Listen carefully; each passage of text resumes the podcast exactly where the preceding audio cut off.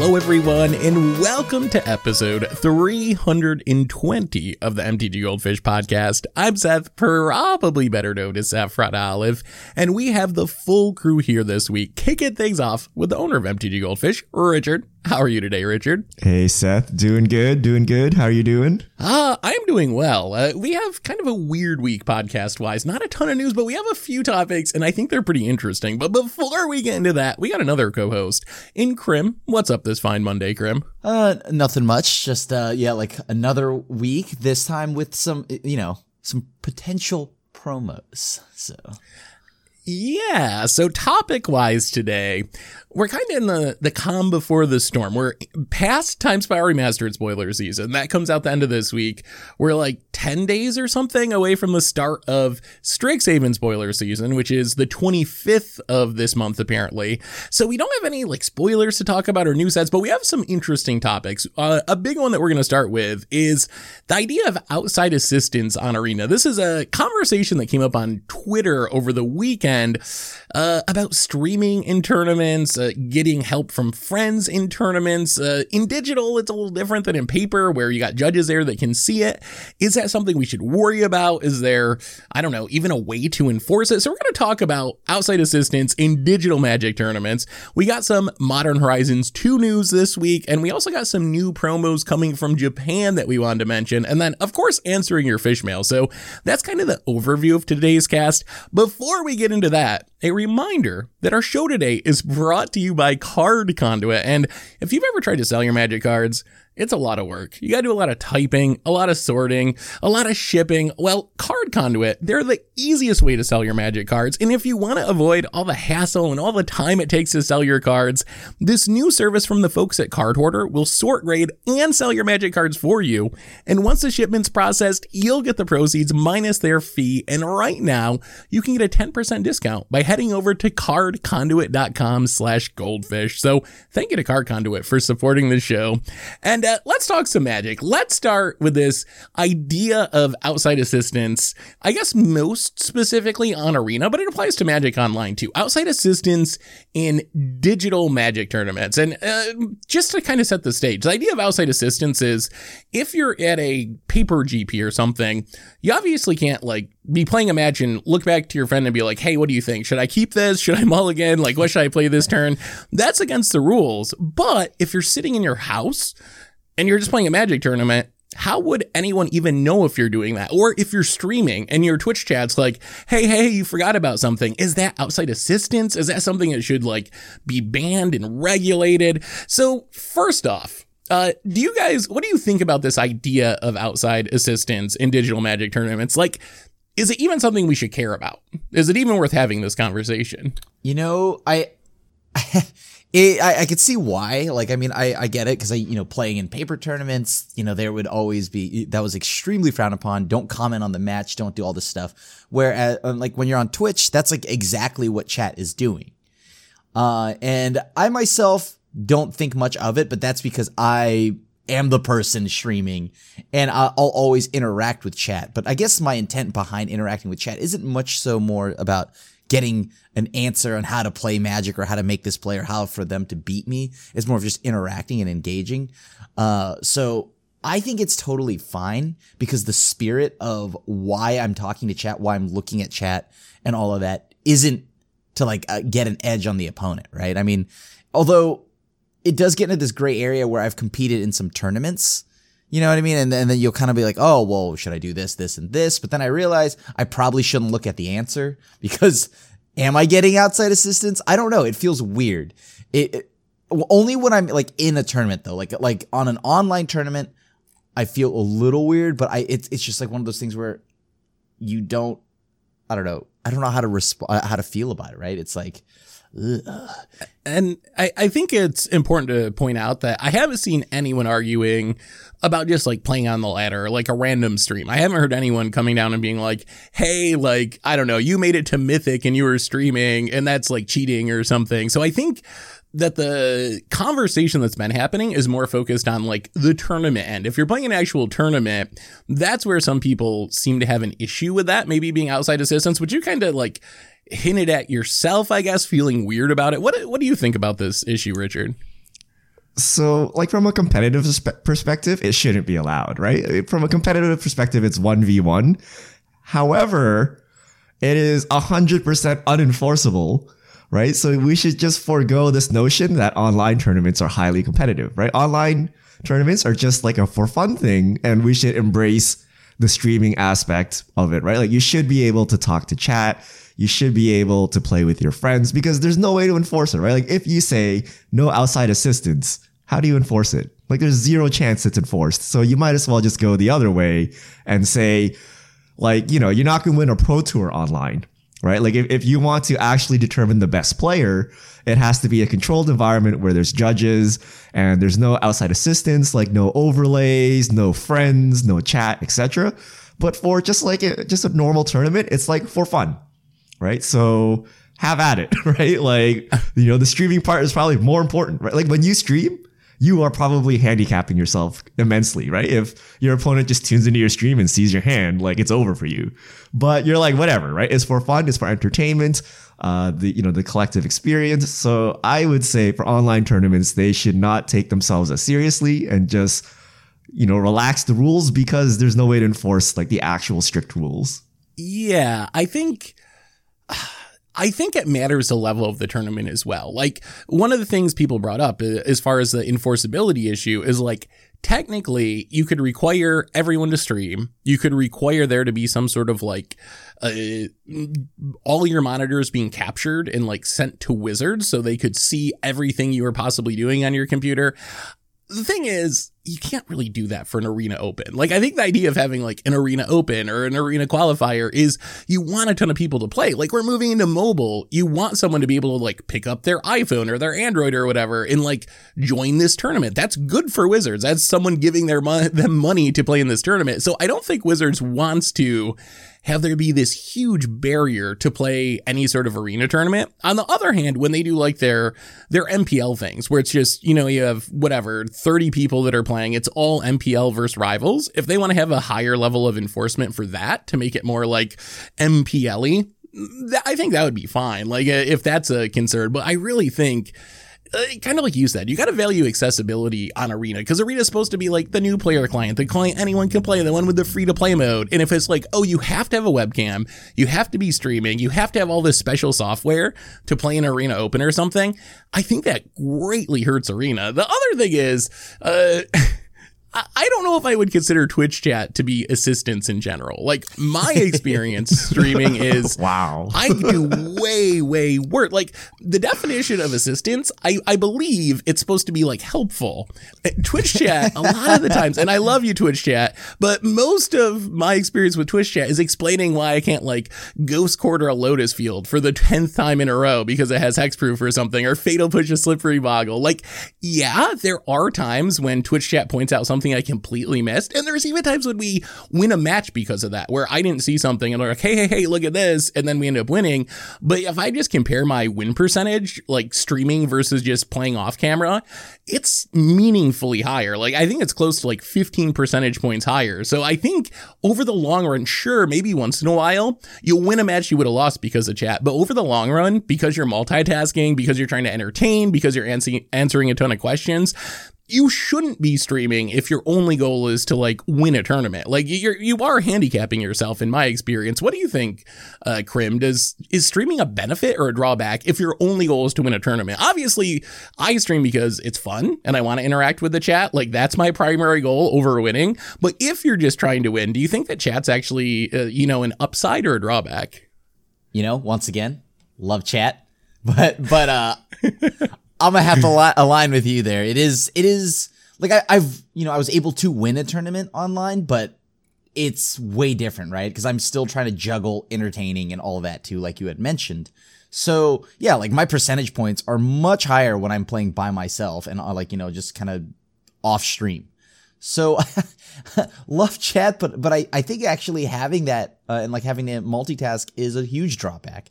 Like it, it's kind of just like in a paper tournament if you're sitting there and you're like double queuing, you're playing Hearthstone, you're playing another game, you're doing all these other things at the same time, you're running all these operations while also playing your tournament game. So it's a lot harder to win while streaming.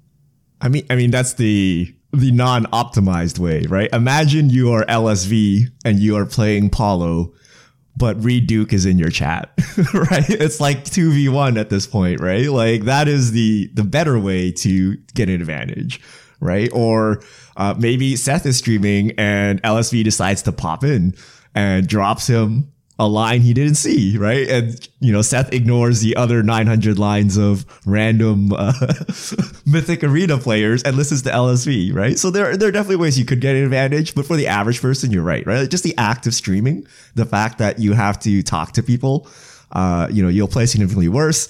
And then you got to cut the noise because half of chat will be incorrect. Maybe there's a correct line in there somewhere, but good luck finding it, right? And your opponent could be in your chat too, giving you a severe disadvantage. So, but yeah, but there, there are ways. Like imagine playing against an MPL member who lives in a team house and they have four teammates huddled around their computer. Right, kind of, kind of like during uh, back in the day when we had pro tours, and there were pro tour houses. You see them drafting on MODO, and you see like four of them together, like working together on like some ideas or some strats. Like, good luck being the player playing against them, right? Like, there's no way you're gonna win, right? So, like that could happen. Um, Or So, maybe yeah, I you don't- do win. maybe you do win and you just like put five notches in your belt to take down five MPL But- members but- at once, but you would- Dunking You wouldn't even know though. tank. Oh yeah, you wouldn't know. so and I, I think that's part of the the issue with focusing on streaming because some people are like, oh, just like make everyone stream with a 10 minute delay or something, which I Why really stream? dislike that. Well, Right, yeah, right, exactly. like- like, I dislike that solution because it just kills your stream. I mean, have you seen since, the pandemic started, right? People go to school still and they take exams. Have you seen the Reddit threads of how like people try to cheat during exams and how basically all the attempts to circumvent this is futile? Like you have to have a webcam and it has to be pointed at your face and your eyes can like never look off the screen. And they're like, wow, get your buddy to stand behind your monitor holding up a laptop and then Oh he'll use like Morse code to, you know, like there's always to, ways to get around it, right? There's no way you can make it bulletproof. So like, what's, what's the point, right? Like you might as well just embrace it and like make it part of the format, right? Like, you know, if It's you so win a large arena tournament online, there is an asterisk beside it, right? You don't know if that was a player playing. You don't know if they had help. You don't know anything, right? So there's just a little asterisk there, which I think is fine, right? I don't know. Yeah, I think the other problem with focusing on streaming in specific and like Twitch chat, whether or not it's assistance, is there's tons of other ways you can get assistance. Like you, you want to what the best assistance is, is being like a pro level player and having a lot of friends that's a pro level players and being able to be like LSV and just like Discord, Reid Duke or something, which how would anyone ever know that? It wouldn't be on screen. It would be on a second monitor. You could do it on your phone if you wanted to. And how would anyone ever know? Not that LSV or Reid Duke would do that, but you know what I'm saying? Like just putting stream on a delay, that eliminates the maybe assistance that Twitch chat could theoretically be in some cases, but might not even be. Uh, but it doesn't eliminate all the other ways that you could contact someone else or having four people in the house that are, you know, not in front of your camera. Maybe you're not streaming and you got all your friends over and they're like helping you through the draft. So I feel like focusing on Twitch in specific, even if you did make everyone stream on a 10 minute delay, that wouldn't even like solve the problem. That's not like no one can ever get outside assistance. There's tons of ways you could get assistance from someone if that's what you wanted to do without using Twitch chat or streaming at all. I mean, you can just have your own notes on a piece of paper and read it, right? That's not allowed during a paper tournament. That's only allowed during sideboarding. Uh, so you, you can just do very simple things like that, right? That, uh, you know, theoretically, you know, you, you shouldn't be able to do in a paper tournament. You can have like your little deck primer up. You know, what do I do if my opponent turn two Tarmogoyfs, right? Easy victory concede, win. concede. right? Like you can have all your notes there. Like there, there's so many ways to gain an advantage in an online tournament over a paper tournament. Yeah, and we've already seen like Mythic Invitationals where if Wizards does want to run like a real quote unquote tournament on Arena, you get everyone in the same place and you have two computers up on a stage and you eliminate it. And then it's essentially the same as a paper tournament, uh, assuming like Arena doesn't crash or whatever and mess up things that way. But you, you know what I'm saying? Like in that situation, it's the same. So if you want to do a pro tour or something and you're concerned about outside assistance, there are ways to do it. Like people run digital tournaments and everyone's in the same event. So uh, d- does that mean we should be discounting arena results. Like when you hear, oh, someone won, uh, I don't know, the Kaldheim, whatever, whatever, which is apparently supposed to be kind of like a pro tour or something. Uh, do you think of that? You personally think of that the same as winning a paper pro tour in the past? I, I, I mean, I would still say that's a quite an accomplishment, right? Like, you have a lot yeah. going against you, um, and you, and yeah, you do have some things that have like are going for you too. But like, I, I would still say, uh, we we shouldn't discount it. It's still quite the feat because yeah, like like we had mentioned, right? Like we're still doing a lot of things while streaming. So, I, I don't know. I, I I I wouldn't say that like uh, well, no, I wouldn't even say it's lesser. I would say it's still pretty decent. If like I won an online pro tour and a paper pro tour, I would consider them the same or whatever. Mythic Championship, Mythic Invitational, paper or online doesn't matter. I would still say they're both quite. I mean, even with outside assistance, winning like 10 matches of Magic or 12 Yeah. or whatever, like, is impossible, right? like, even if you had LSV in your back pocket, you probably wouldn't win a Pro Tour or anything like it. Not even like a Grand Prix, maybe a PTQ you could take down, but even then, like, I wouldn't give it 100% odds. So it is still a feat, but I think there is still an asterisk, right? Like, we don't know if that was the player that did it, right? Like, I think with most kind of e-sporty games, like, if you win a lot of online tournaments, you're still not proven until you win at LAN, right? Because in in person is when they know like there is no cheating, there's nothing, you know, nothing can be go go wrong, right? So a lot of times people have to prove themselves on the biggest tournaments, and those biggest tournaments are usually uh, in person. Uh, so I, I would say it still counts, but I, I do think there is an asterisk there. Yeah, I think at the same time, I think it a little bit goes both ways. So, uh, yes, I think that there is a bit of an asterisk, but then you could argue it from the other perspective where it's like, oh, remember, I can't remember the guy's name. Do you remember the, the Amulet Bloom player when that deck first took off that was like, made the deck popular and was like winning everything and then it turned out that he got caught stacking his deck and he was actually just like stacking the perfect amulet at titan hands and he got banned. Like, Oh, yeah, that can't happen on arena or on MODO. Like that's Yeah. so at the same time maybe paper has an asterisk because how do you know if someone's really good at sleight of hand and like eh, actually just cheating right on camera? Or like alex bertoncini with some of the stuff he pulled off in paper that wouldn't work in you know an actual digital event. So i guess i could see that side of the argument too that yeah maybe you get outside assistance potentially in digital, but at the same time, you know you're not cheating because I've also looked at the other way. Like when there's been players who were suspected of cheating in paper, one of the defenses of those players was while they also like crush it on MODO and you can't stack your deck on MODO. So if you're like killing it on MODO, man, maybe you're not cheating in paper because that kind of shows that you are at least playing by those rules. So I could see I could see it going both ways as far as which deserves an asterisk. Maybe they're just different. Like maybe they're equally hard to pull off and equally deserving of, you know, praise for being able to win, but maybe they're just a little bit different than each other. I mean, the answer is Mythic Invitational, right? In person, on computer, no cheating possible, right? But I mean, if you, I don't know, like if you're the kind of person that spends the time, like if you're a confirmed cheater in person, right? In person requires a lot of skill, I would say, right? Like you need to practice like dexterity things, and it's not something that anyone can just do. You need to actually put some time into it. If you were to do that, wouldn't you do the same thing online as well and cheat there too? Like it's much easier to cheat online than in person.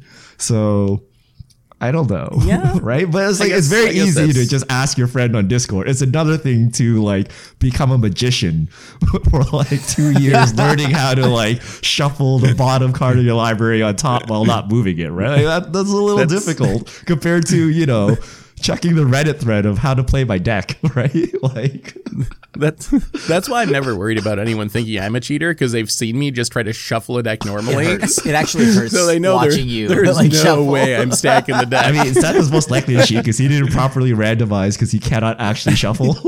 Ac- accidentally cheating. That yes, that is that is a risk that I've worried about before. Like, oh, what if my bad shuffling makes people think I'm doing something sketchy when really I'm just really bad at shuffling? I, th- I think that's one of the funniest things. Watching you shuffle your deck at like GP Vegas, I my like it just hurt me. I was just like, I, I don't understand, Seth. What are you doing? I'm bad at shuffling, but like, holy hell! oh, watching him try to uh. shuffle like a Black Lotus. Oh.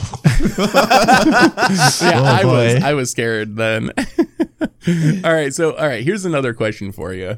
Most of most of the pushback about this idea of outside assistance seems to come from kind of like the old guard magic pros uh, that have been doing this for a very long time which i guess in one sense makes a lot of sense because they're used to playing paper magic. Like that's you come from a tournament structure where outside assistance is like very much against the rules. And if you've been doing that for 20 years, I can see why you'd be like, hey, Twitch chat, like maybe they gave him good advice. That might not be fair. At the same time, aren't old guard magic pros like known for scouting and having teams like looking over the rail trying to figure out what cards are in their potential next opponent's decks and so forth like how is that not outside assistance? Like, is this a situation where it's like, it's okay when we do it in our like very elitist professional way that we've done for 20 years, but when some random person can like, you know, have a Twitch stream and maybe someone gave them advice, we can't have that because, you know, so do you think there's any like elitism in this with uh with how the breakdown is men as far as who is for and against this? Maybe, but unintentionally. Like, I don't think they're like, oh, we're elite, so we should stop that. But like, they're used to doing things a certain way. So when this new thing comes along and they're like, hey, you know, that doesn't seem allowed, right? But they don't see that, oh, they've been doing this thing that's also not allowed. But like, it comes down to what's written in the rules, right? Like, there is no rule in the Pro Tour that says you can't scout. So they go ahead and scout right? Are there rules about outside assistance in these online tournaments? If there's not, then yeah, people can do whatever they want. It's technically within the rules.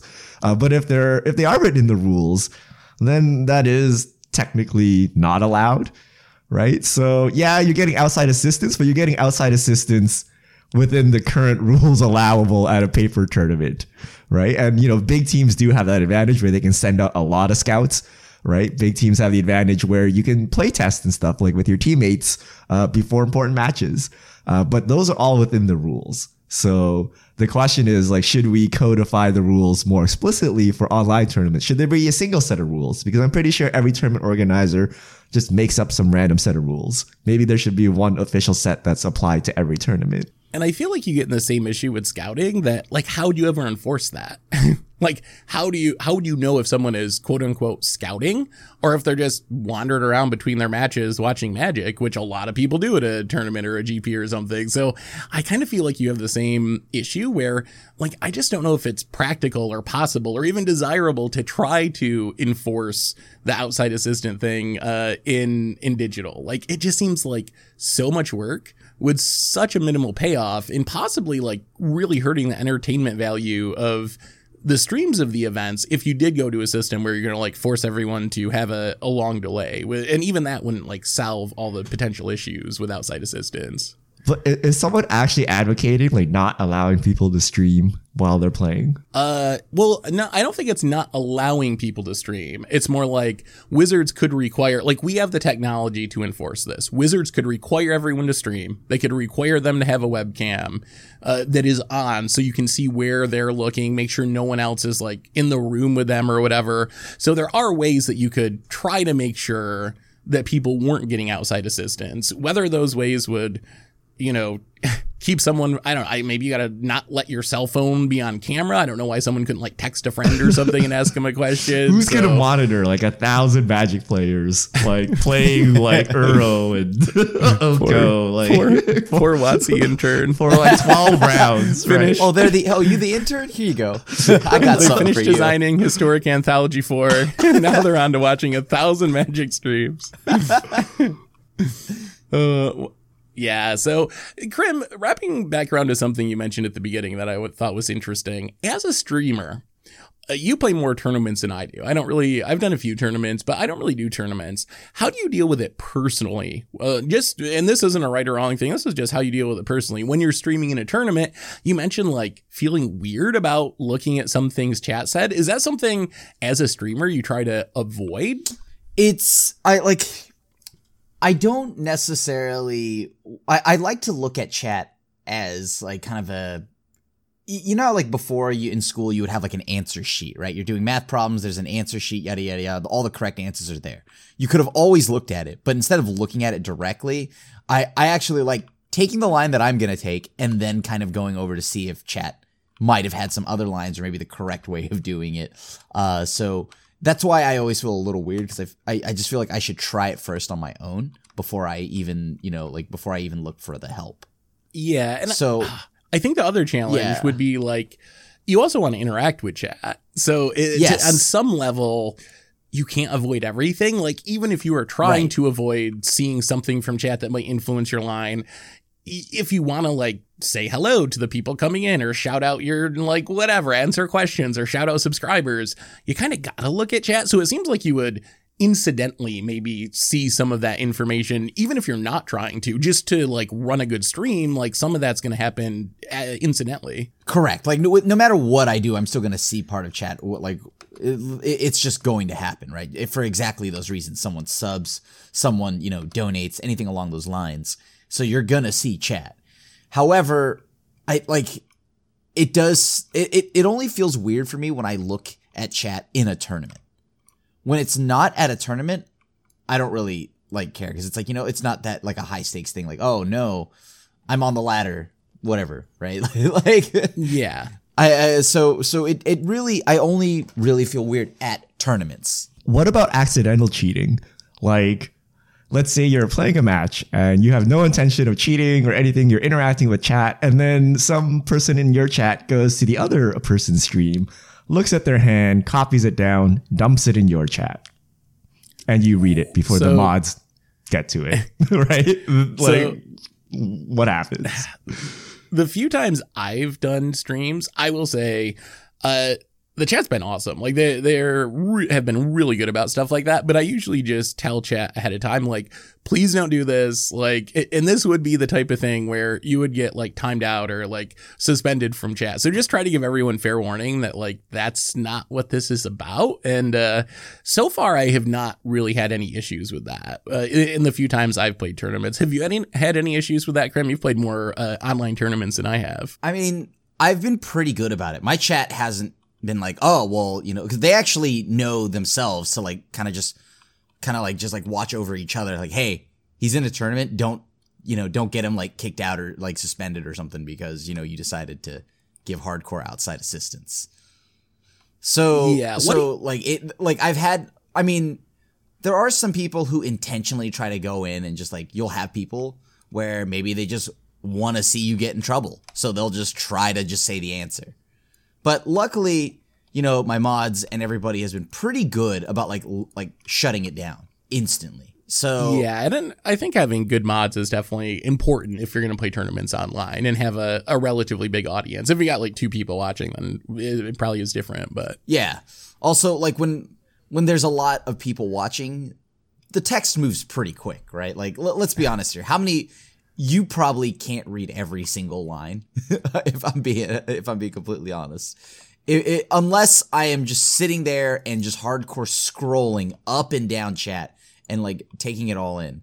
But yeah, I I don't, I don't, I don't, I haven't had to worry about it. Luckily, my chat's been very good about it. yeah, I was to say that too. Richard mentioned like, oh, maybe like someone like LSV comes into your chat and actually has really good advice. I think once you have 500 or a thousand or 1500 people that are that are in your chat, I don't even know if that is all that helpful because it is really hard to to find to even see all the messages for one. I think it's kind of impossible once you have a lot of people in your chat. And I'm sure that in those scenarios there are really good magic players giving really good advice with better plays than I'm figuring out, but it's just impossible to pick out the those voices from the huge, you know, crowd of people yelling different things and telling you how you punted or Yeah. suggesting lines that just obviously don't work or subscribing or donating or talking about what they had for breakfast. So I think once you have a lot of people in chat, it's really hard for you to get any outside assistance uh, out of it for the most part because it's just so overwhelming. Yeah, like there's just it's like a sensory overload, right? There's like nine thousand things going on simultaneously. So you know, like it's it's very difficult to like get actual outside assistance.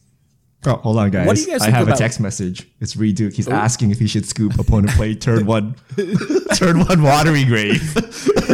The answer is yes, outside assistance. Ah, that's. I didn't realize Reid, Reid Duke's Jund success came from texting Richard. you, know, you know, you didn't know. Reid is just the front man. You know, I'm just hiding in shadows. Yeah, yeah. I, I'm actually, I I'm like actually that. the, the father of Jund. what you Yeah, don't well, know. I about haven't Richard. seen Reid play many Strangleroot guys, so that works That, against that that. is that for when his back against the wall and all hope is lost is when he sideboards them in. You know, he doesn't want to use the secret tech too early. It's not that point in the anime yet. That's the tech right there. So, what do you guys think about streaming with the delay for tournaments? Just- I know my experience has been like, I won't even. If someone says you have to have a delay to do a tournament, at this point, I will probably not play the tournament. Correct. I'd rather just do a non-tournament stream and be able to interact with chat than do a tournament stream and not be able to interact with chat. One hundred percent correct. Like that. All right. Like that's how I would look at it. As as someone who would like they've tried to ask me to do delays and uh, like, but they, it's never been mandatory. They're just like, well, here you go. You know, do do it with the delay if you'd like. And I I, ne- I never use the delay. Like if you want to come and stream snipe me, sure, whatever. I don't even care if you openly tell me you snipe me. Just leave a sub. like, you know what I mean? Like, like you know what I mean? Like I I just don't care. You can stream snipe me. Okay. yeah, Q Q snipe me, whatever, right? Like you, you go for it, like, like and and and that's just kind of how my thoughts are on on that as a whole. So if I don't even care if you're sniping me, then then you know, like I definitely don't care enough to like you know be like oh delay because I I once again would rather just have a good stream because having a good stream is higher EV than than anything that could go on.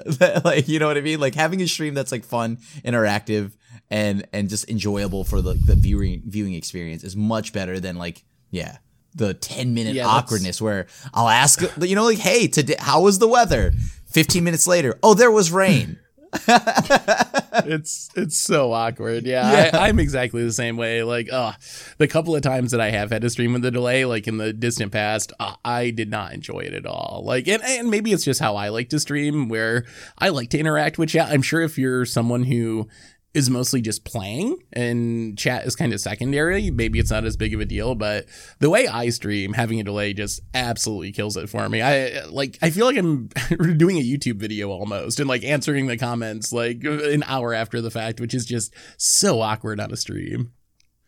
Yeah, and I think most tournaments. so- oh, I was gonna say most tournaments deal with this, right? Like, the bigger you are, the more likely, and this this bar is actually really low. The more likely is your EV from streaming is much higher than whatever the heck you're doing. So the minute you put rules on to like negatively impact the stream for the streamer, the streamer will not participate, right? And if we're talking at like you know, at tens of people or hundreds of people, you're already like people are already making this choice. Like when a person that pulls in like fifty thousand people, uh, you know, they are the draw of the tournament, right? And if they don't want to come, your tournament just like took a big blow. So I think we'll just ultimately cater to the streamers, right? Which means that this is mostly for entertainment, right? It's a means of entertainment. This is not like the be all end all of competition. That's like for somewhere else. This is like we're just having fun playing a tournament, right? There are some stakes, but like just don't take it super seriously. You know, allow people to do what they do normally, which is talk to chat, talk with your friends or whatever, right? Like stream normally. And I think that's the way tournaments will go going forward because it'll be dictated by streamers and the streamers won't be like, yeah, I'll put a 15 minute delay or I'll kill my stream. Like, no, right? They're not going to do it. So you have to cater to them. And and I assume it's higher EV for the company too, like or the tournament Yep. itself. Like from Wizards' perspective, they would much rather have, you know, twenty thousand people or fifty thousand people watching entertaining streams of this tournament than having many fewer people not enjoying those streams and getting like a a more paper like result or whatever, like a higher level of competition or accuracy or whatever. So I think from from Wizards perspective too, they would much rather have good streams and slightly less competitive uh, results for arena tournaments than have bad streams and have the equivalent of like a paper pro tour where everything is, you know, exactly by the book and there's no whiff of any outside assistance because it's on a delay and all that stuff. So I think it's a better choice for the game companies too, honestly. Anyway, uh, any other thoughts on uh on this topic before we hit up a couple other things today? Okay, so topic number two. We got confirmation that Modern Horizons is coming out, a li- or Modern Horizons 2 rather, is coming out a little earlier than I expected. Richard, when is MH2 dropping? All right. So Wizards sent out a WPN update to stores. Uh, the answer is June 11th. Pre releases start June 4th, uh, but June 11th is the official release date. I don't know when preview season starts, but maybe a couple weeks before that. But we're looking at June for Modern Horizons 2. Yeah, I would assume like midway through May probably would be spoilers, and then you have pre-release, and then you have release. So uh, middle end of May most likely, which uh, which is fine because we're hitting uh, Strixhaven here shortly uh, anyway. Oh, so yes, we're gonna have we more are. spoilers through April. Is there anything in specific that you really want to see in the set? Uh, it could be a new card if you want to, although those are a little bit harder to uh, design off the top of your head, or even a reprint. Is there anything you're really hoping shows up in Modern in MH2? Fetchlands. What? Weird. Well, I think you're going to be right, Krim. like like Fetchlands. Oh my gosh, gee golly. That's it, really. Fetchlands, Fetchlands, Fetchlands. That should be the first thing, right? That that is all like that's the big elephant in the room. I'm sure they're already knowing like they know that when this comes out, people, the first thing people are going to ask is where are the Fetchlands? Second, uh, what I'd like to see is a broken Dimir card. All right, you know, I would like no no personal bias whatsoever. Uh, just I would like to see a broken Dimir card. Give give me like a super counter squall or something like a, a two mana Dimir like I don't know command or something, right? Uh, but at the same time, I have a strange feeling. I'm we're, we're how, how much do you want to bet on right now? Like like right here, you can quote this episode. There's gonna be a broken Simic card that's gonna have to get or a green card that has to get banned. Yeah, that that is kind of a tradition the last couple of years. So I, I don't know if I would bet against that, honestly. I'm like willing. I'm willing to bet that there's gonna be some broken green card that's gonna make me punch my monitor. uh, I I really want. Oh, and this this is probably probably a bad idea. I want Force of Will. I want Force of Will in modern. Give me Force of Will. Or uh, if Seth, are you sure you want that? Or it, it might be better in theory, but do you actually want that? Because think about it. Force of negation is already annoying, right? For some people. I mean, I like the card. Don't get me wrong. I love the card. Uh, but but are you sure you want that? You can just play Legacy, oh. Seth. Like, if you want to cast Force of Wills, just play any older format. You want this to be a blue Okay. only format? Okay, okay. Let me let me change that then. Not force of will. I want force of negation, essence scatter. Essentially force of negation, but for creatures. Why would you- If That we- I if, we- see. if just having force of will is too good because there's so many like creature combo decks at the heart of modern. That's one of my big problems with force negation. Like, sure, it's great if you're up against ad nauseam, but if they're like Heliod comboing you, or if they're amulet tightening you, or playing any of the other like creature based uh, hammer time combo decks, like it just doesn't do much in those matchups. So how about that? How about force negation, but for creature spells? Good, good news for you, I, Seth. that's fine. I, I've granted That's your fine. wish. It's called Slaughter Pact. like, like that's that's a free removal spell, right? Oh, like, Oh, you okay? There would have to be slaughter pact with no paying on the upkeep, because that's that's a Just- I mean, you just gotta play Literally black, free right? Slaughter Pact. That's not bad. no. You got to pay black and two mana. Although you would then question, wait, hold on, how can we trust Krim? He did lose at a GP by not paying for his pact. So Yeah, it's, it was like, oh, what, did what, you what really? cost? There's no cost. wait, there's a cost? Why? What it was was I was playing 2021 Magic in 2013. I think I'm just actually a time traveler. You don't know that yet, but legit though. I think that a force of negation but for creatures is very possible. And it's also not great. yeah, like why would you ever play that, right? You you would never play that against a fair deck. You're just gonna two for one yourself, and then would you main I've deck this? your Tarmogoyf. yeah, no. would you main deck this? Like, how would you play this? I would just play Slaughter I, I would never. Oh, all right, back to force of will then. if that's not good enough, See, there- let's, there's let's this just weird line, right? Where okay, what if what if it was force of will, but the cost to play it for free was much higher?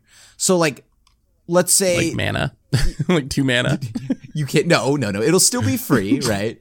But you'll like, let's say, have to exile two cards that are blue. Ooh, okay, okay. I could I could see that. Or- Maybe a or- bigger drawback. Or even better, like, you know, you exile a blue card, but you lose life equal to the CMC of the spell.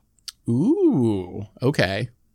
And I mean, I'm I'm Yeah. I'm taking that a little bit from Yu-Gi-Oh, where there was a card called Solemn Judgment, where you would just it would be essentially a counterspell, but you lose half your life. You could even have it be lose half your life. Although then, Half your life then maybe just all the unfair decks play it. Death because they can Shadow would to lose half jam their this life. Yeah. so fast.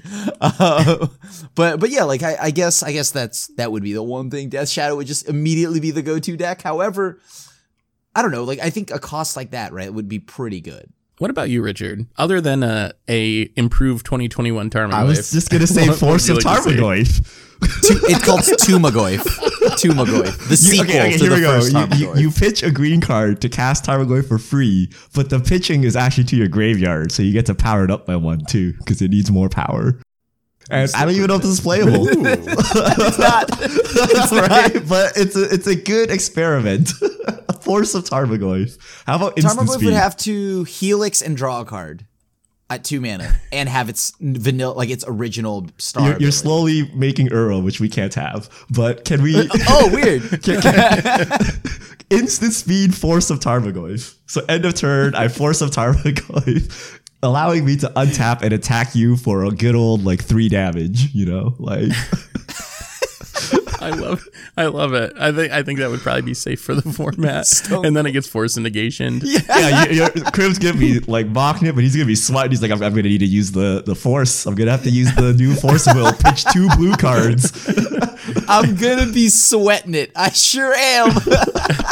He's like Teferi Time Raveler. Okay, what? Hold on. Legitimately, I don't remember the last time I saw a Tarmogoyf and was actually afraid. Like if I lost, it wasn't because of Tarmogoyf. It was everything before the Tarmogoyf. It could have been like uh, the seven mana one one from Scourge, and I would have lost. But uh, uh, serious though, I don't want to see any cards from Modern Rises 2. I I am convinced that Modern will be ruined again on release of this set. They're gonna put some OP cards in.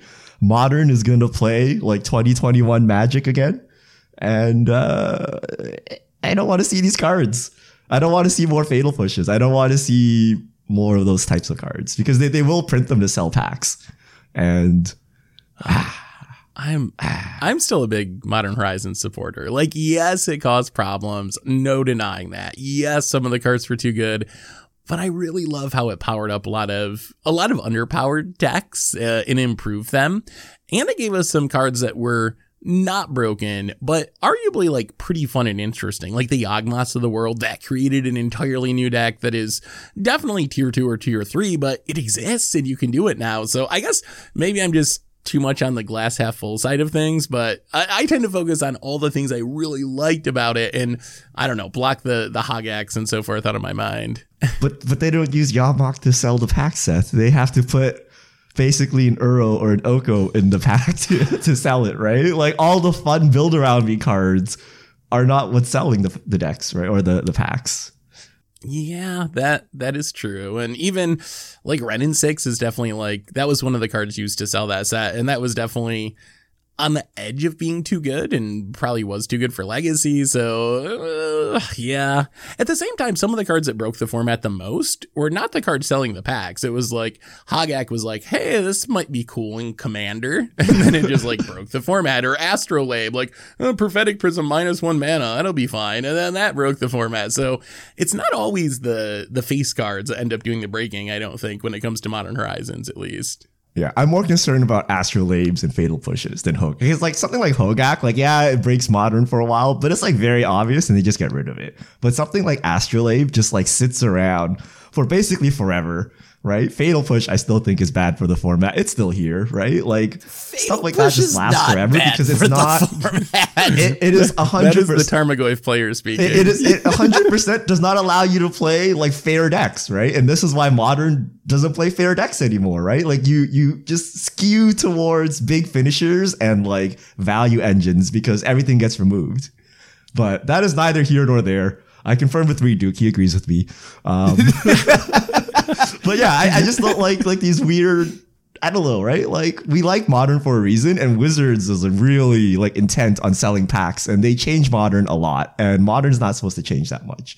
So I don't like Modern Horizons, but you know, if they make a Force of Tarmogoyf, I'll play it. You know,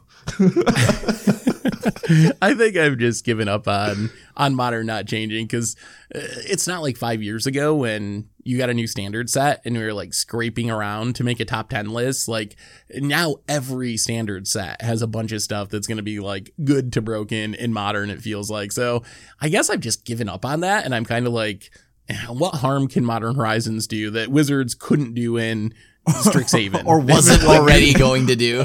What? Yeah. Making hard legacy, vintage. I'm sure these players are very happy about their like five thousand dollar investment going out the tubes, right? Like,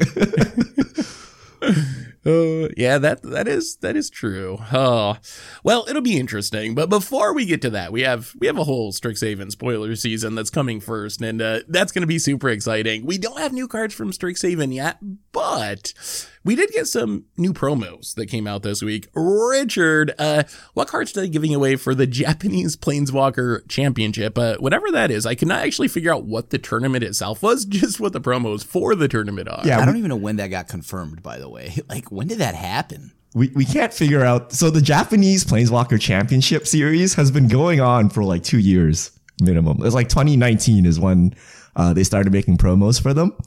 Uh, but the promos are uh, with new art, uh, Basri Ket, Vito, and Seasoned Hallowblade, and they are respectively first uh, first prize winner, top eight winner, and participation.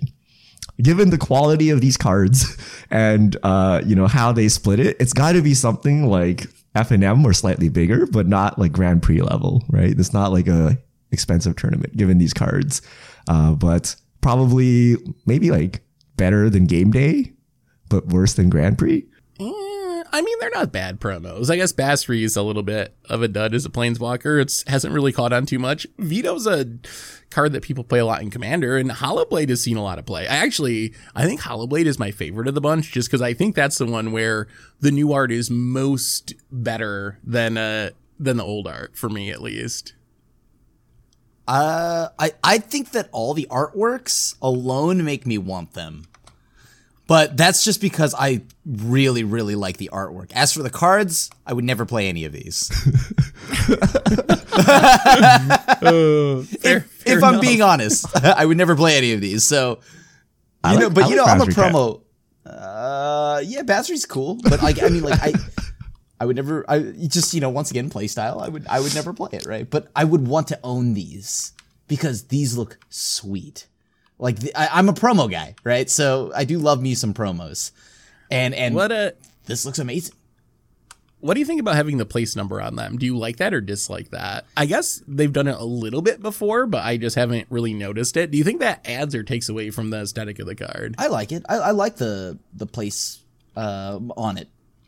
I mean, I think it'd be cooler if there was first, second, and third, but then that means now we're talking about like you know, f- like five promos as opposed to like just three being printed. I mean, given that anyone can just buy these all the time, like I don't think it means anything, right? But I don't know. It's fine. It- It'd be cooler if like it was like arena locked or something, right? Where like if you had a first place Basri, it meant you won something, right? Nah, I just like bought it oh. from the store and like On yeah. arena, like like like you win the thing, and what they'll do is they'll just put like your actual face on the card. Like as in, they'll be like, "Hey, send us a screenshot of your face, and we will literally just upload it onto the card." So you're not going to be more scared, Richard, if uh, if your opponent plays a Basri Ket with a number one on it compared to a normal Basri. You're not going to be like, "Whoa, that that person must be really good at Magic." No, I mean- no, No. no. Just like I ignore like your mythic frame on arena. I, you know, you know what I actually respect the one on MODO. I'm like this this this person's played a lot, right? Like I don't understand the frames on MODO, so I'm never entertained. just just when it's when it's the mythic color, like they played a lot, right? Like Oh, this, this- really? This, Well, poor I soul have has played a lot Blossom. of MODO. So I do think it's kind of a funny flex, though. Yeah. like my number my number one Basri. Honestly, if you play the Basri and like like I would just if I won it right and it was like an exclusive to you thing, and even though Basri's not playable, like I would play it in my Esper control deck, right? Just like hey, check it out. Yeah, when when mono white became the best deck in standard for a bit, and Basri still didn't see any play, that's when I kind of realized that it probably wasn't going to happen for Basri. You didn't play birds. So Not yet. Not yet. Basri's not that bad. Oh, all right. Uh, I think we have some fish mail. I we don't have any more big topics, so Richard, uh, fish mail us. All right. If you have questions, send them to at MTG Goldfish with the hashtag MTG Fishmail, and we'll get to your questions on air. First question at Ermeet. I was planning on a Mirage draft for my 40th birthday, but the price spiked uh, for sealed products. I realized that it would be unfeasible. This made me sad and led me to wonder how do you guys deal with nostalgia? I think for me, uh, Commander is a really good nostalgia format. I think I think that is the main way that I get my nostalgia fix is uh, because Commander is so like casual for the depending on your play group, but because it's uh, designed to be a casual format, you can play kind of whatever you want for the most part and make your deck at least somewhat functional if you have some decent support cards. So I think that's uh that's the easiest way to get the nostalgia fix. Yeah, that that's that would be my go-to. Just playing commander. I mean, you could just do what I do and force it anyways, and then lose. But like like in a sixty card format, but just don't be upset when you lose because you're like, oh.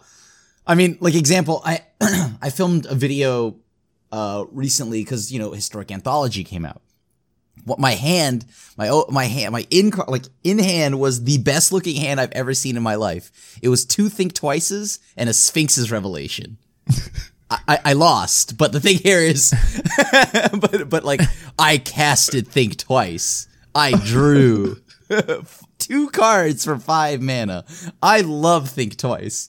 Is that a good card though? No, that's definitely a pet card. Uh, and it's it's just fun playing it. It's just fun playing it. So sealed is really tough. I remember I was looking into getting some Fallen Empires cards. So uh, like a set of Fallen Empires is like 50 bucks, like one of every single. Like a sealed box is like hundreds of dollars. Uh, so like the old sealed products are just really hard because they're just rare, right? It's not because they're particularly valuable or anything. It's just you just cannot find a sealed box of something that's old. So that will be super tough. I don't know how to get around that. Um, wait for Mirage remastered draft. I don't know. Uh, make up fake packs and draft like draft like with an online thing. So maybe draft like MODO if MODO brings back Mirage draft or something at some point. Uh, or yeah, I don't know. It's it's tough with sealed because sealed is super expensive, even if it's not worth anything. Do do either of you have a guess at what a sealed Mirage booster box costs today? Uh, two hundred and fifty. Five hundred. uh, the, the cheapest one on eBay, buy it now, is uh six thousand six hundred and ninety seven dollars, and there's several in the like eight thousand to twenty thousand dollar price range. What's the EV of Mirage? All right. Like five dollars. Goldfish Mirage draft. Next GP I mean, you got- Vegas. You got LED that's seven hundred bucks, Phyrexian Dreadnought's one hundred and twenty, and then nothing else in the What? set's Is over Dreadnought 50 bucks, list? so- Why is it so expensive? Uh, it is reserve Uh, list. Because Okay. it's, it's it's played in a lot of Lazav uh, EDH decks. That's actually not why. That's just why I, I love it. Okay, so new plan: buy some Bitcoin, All right, buy some GME. Yes, you have to buy. Some, yes, buy some GME. off to a strong Use the profits to get a Mirage box and open fifty dollars worth of cards for your seven thousand dollar investment. I like it. Let's go. That's a it's just brilliant. It's a good Broke investment. Uh, Kershanik Caleb, do you think more decks would uh, be possible with shocklands, checklands, and pathways in standard, or do you think they influence the archetypes of the standard meta? Do you think Wait, decks would be Are more shocklands? possible? So if we put shocklands, I mean- checklands, or pathways into standard, do you think the meta would change? I think that's what this is asking. I'm I'm not really sure to be honest with you because like I in this standard, I mean, if anything, it just makes it more like ridiculous, right? You're gonna see more like four color piles, five color piles, and stuff like that, right? So I, I you know what, I could see that having a really good mana base has always allowed like like like think cons, right? Stuff like that, and even Ravnica or whatever, re- like Return to Ravnica three, Tokyo Drift, whatever that one, like. uh, Th- that one had really good mana bases. And like, don't get me wrong, when mana bases are amazing, though, I have enjoyed that standard. I will admit that, though. So Yeah, I kind of think it wouldn't make a huge difference. Like, I think. I mean, I guess it would make some amount of difference, but I feel like mana and standard is already pretty good. And I'm not sure if just like adding adding like shocklands on top of it, does that open up new archetypes? I feel like more good dual lands kind of have diminishing returns in standard. So I think you will get a lot more like three, four, five color pile good stuff decks, which I don't like. But at the same time, like standard always is in this weird place where there's usually like a set of pair colors that works, either enemy or allied, and then the other ones have like jank mana. Like they don't have the untap lands, like you know, you just can't play it. Right? Because like they, they don't have the untap lands to do it. So I would like to see a set of lands that works for like two color decks, but not three color decks. And they give that to all colors so that you can play any colored pair with really good mana, but you can't just play like a four color good stuff deck. Uh, I, I don't see the thing is I don't know how you do that. How you balance that to where it's not good in a three color deck. If you control more than X non basics or something, like they don't work. I don't know. I'm sure Wizards I can feel like that it still out. stunks. That I feel like that still dunks on your two color deck. Yeah, right? that does. uh, magic banding. I ordered Bob Ross lands, but there was a cross up at the factory. Foils and non foils switch. Uh, did you guys hear about this? Seth, have you opened your Bob Ross lands? Uh, no, but there's good news on that. The good news is, uh, Wizards actually realized they made a mistake. They posted an article about it, and if you get the wrong ones, they are going to send you the right ones for free and let you keep the wrong ones. So apparently, some foils and non foils got mixed up, and people who ordered foils got non foil. People who are non foil got foil. So the solution is you're going to get two for the price of one, essentially. Yeah. Huh, I gotta open mine. Mine is in this box because I forgot about it because I ordered it like literally half a year ago. and then it- I'm like, Yeah, what is I- this I package? I don't know. And I just left it there. I'm like, wait a minute. That's gotta be the Bob Ross lands. I don't have anything to do with them at the moment, so I, I don't really know if there's any reason to open them up until I actually have something to do with them. Time to bust out the Probably joy of painting and start recreating them. You could probably buy uh, or build uh, all your commander decks, paper commander decks. It's possible, right?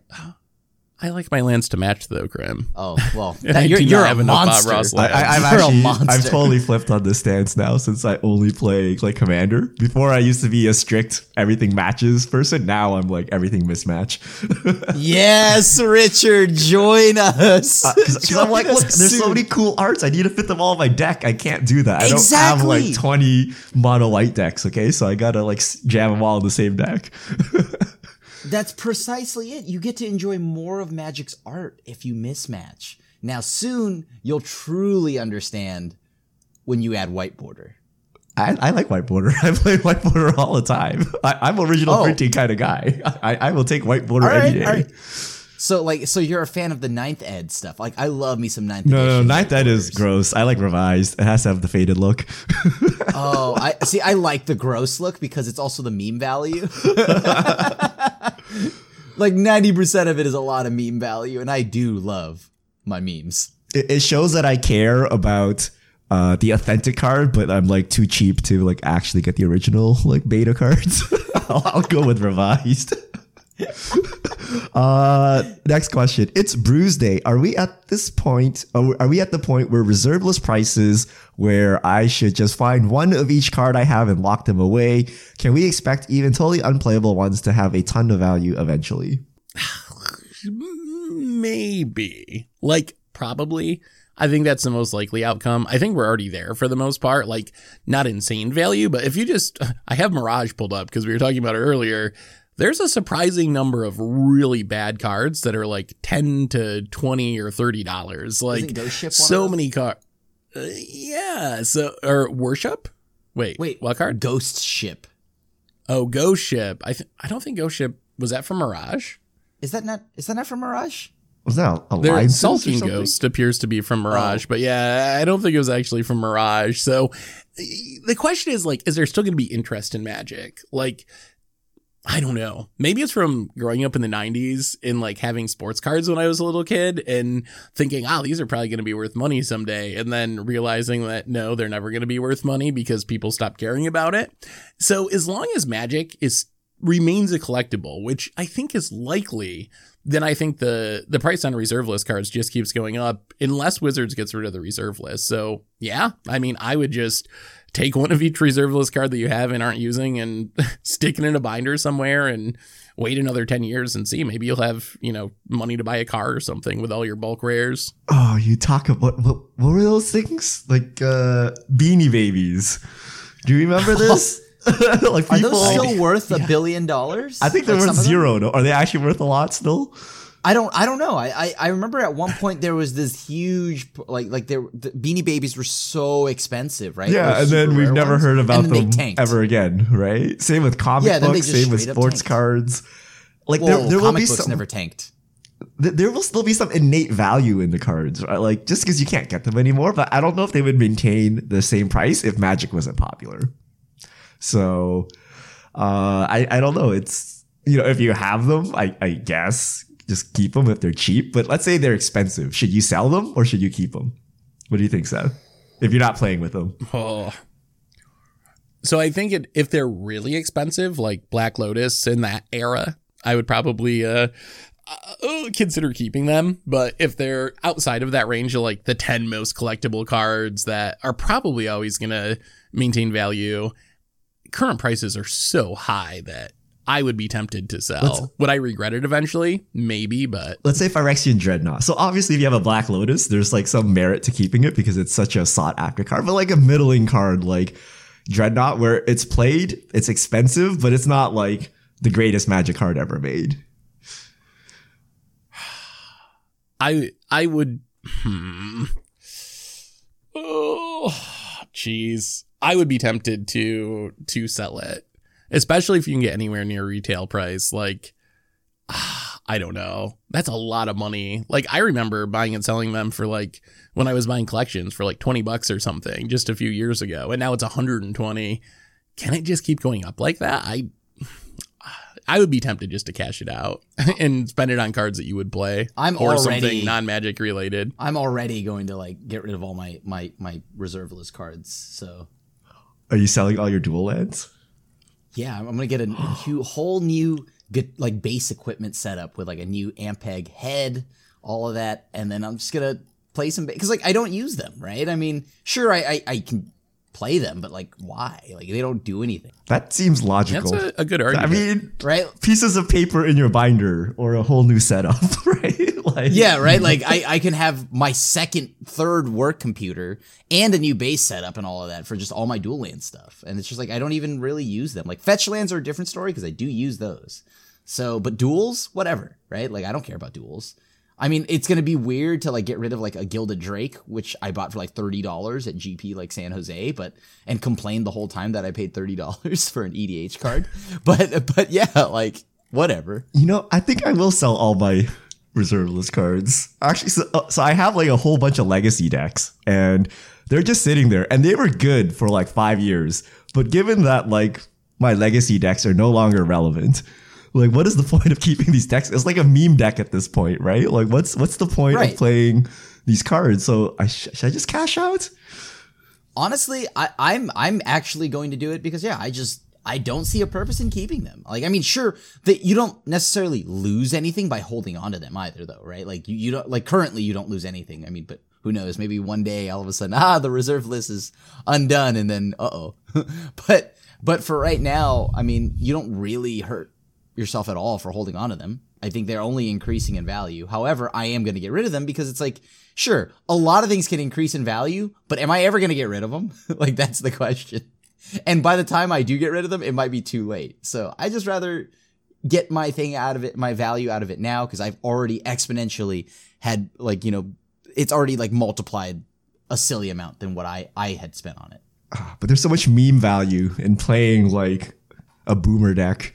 Like you go to a Grand Prix, like, you want to play Legacy? I'm like, sure. Would you like to see like 2013 Stoneblade? Oh boy. And the, the thing is, you're never going to get the cards again. Like, that's the drawback. Yeah. Like, you're there's no way you're gonna like someday be like, oh, I'm gonna spend a thousand dollars a copy to get my tundras again or something. so once you sell them, like you're probably crossing legacy off your list forever. I think I've already for me it definitely makes sense.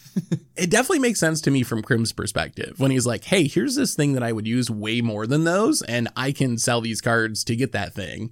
If you're just like, eh, I don't know, like, I guess I'll put some more money in my bank account, I, there's not really any reason. I don't know. Is there any harm in holding on to him a little bit longer at that point? Not really. Like example, like I I'm, I'm just getting rid of it because like I have more things I could do with all of the the loose funds just laying around from what are, is the reserve list cards, right? But if, if you don't need anything, like or if you don't like care about some stuff, like like you, you don't need anything, then just whatever, right? Just hold on to them. You're you're not hurting yourself in any way. You're not losing value. But Although the higher the higher it gets, the harder these cards will be to move. that Just remember true. that too. Like like it, it's not like every day like oh is that a black lotus sure yeah I'll pick one up no you have to go and do do like a crazy rigorous pro like you know process and then you can get rid of it What if I sell all my cards and buy like a single mox? so you look you traded paper into more paper you essentially I could like did a big frame the trade. box and like put it on the wall and be like, look. And then frame your duals get robbed. there's more of them yeah investment wise, that makes sense. I think. Like, I think if you're thinking of it like someday as an investment, I think I'd rather have a Mox or a Black Lotus than a bunch of like lower tier reserve list stuff. yeah Yeah. All right, we went totally off topic, but thank you to everyone who sent in Fishmail this week. Uh, if you have questions, send them to at MTG Goldfish with the hashtag MTG Fishmail, and we'll get to your questions on air. And I believe that brings us to the end of episode 320 of the MTG Goldfish podcast. So, Richard Krim, thanks for hanging out. Thanks to everyone for listening. Thanks to Card Conduit for supporting the show. And we will be back next week to talk about whatever goes down in the world of magic. So, until then, have a great week, everyone. And this is the crew signing out.